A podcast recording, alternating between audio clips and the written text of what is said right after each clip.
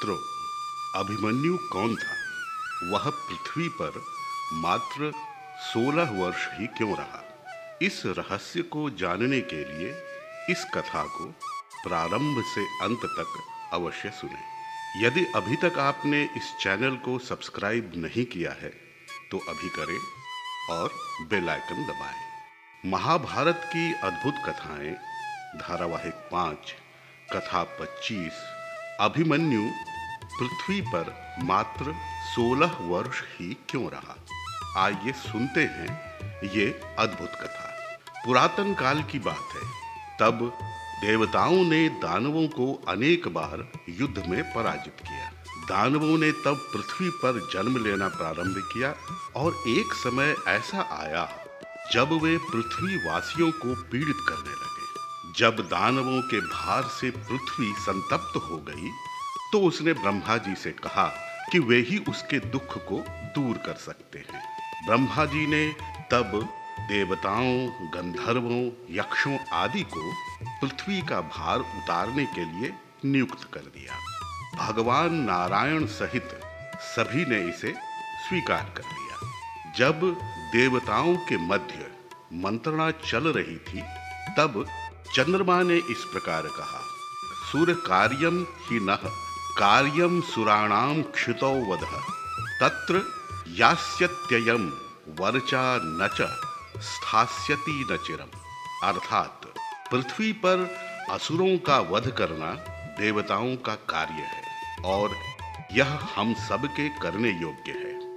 अतः, उस कार्य की सिद्धि के लिए वर्चा भी वहाँ जाएगा, किंतु दीर्घ काल तक वहाँ नहीं रह सकेगा। असल में बात ये थी कि चंद्रमा ने इस कार्य हेतु अपने पुत्र वर्चा को भी नियुक्त किया था।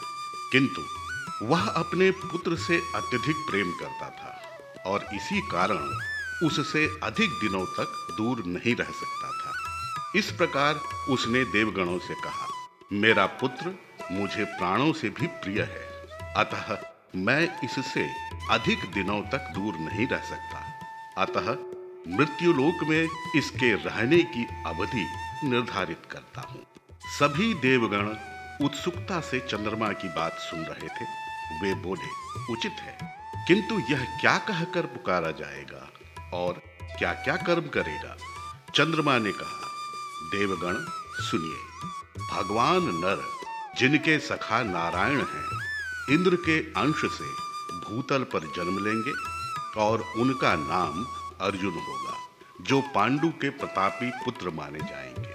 उन्हीं के पुत्र अभिमन्यु के रूप में वर्चा जन्म लेगा, जो अल्प आयु में ही महारथी बन जाएगा। जन्म लेने के बाद सोलह वर्ष तक ही पृथ्वी पर रहेगा। इसके सोलहवें वर्ष में महाभारत का युद्ध होगा। सभी देवगण अभिमन्यु के जन्म एवं उसके प्रतापी होने की पूर्व सूचना को ध्यान पूर्वक सुन रहे थे। चंद्रमा ने आगे कहा, देवताओं, युद्ध में एक दिन जब नर एवं नारायण, अर्थात अर्जुन एवं श्री कृष्ण उपस्थित नहीं होंगे, उस दिन शत्रु पक्ष के लोग चक्रव्यूह की रचना कर आप लोगों से युद्ध करेंगे।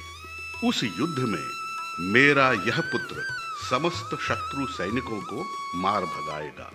और बालक होने पर भी उस अभेद्य व्यूह में घुसकर निर्भय विचरण करेगा। उसके बाद वह अनेक महारथियों का संहार कर देगा।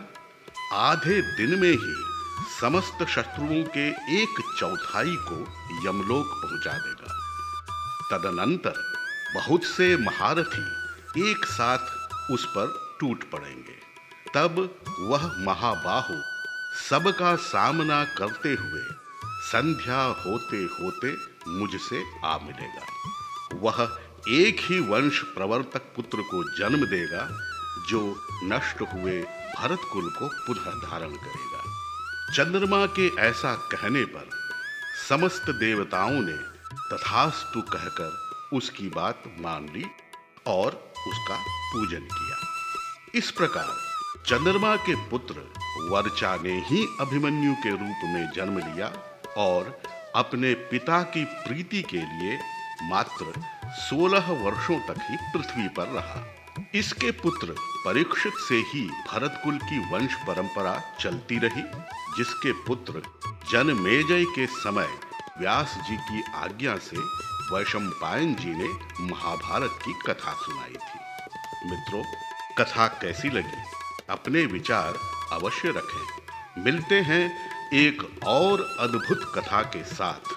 तब तक आप सभी सुखी और सानंद रहें। यही ईश्वर से प्रार्थना।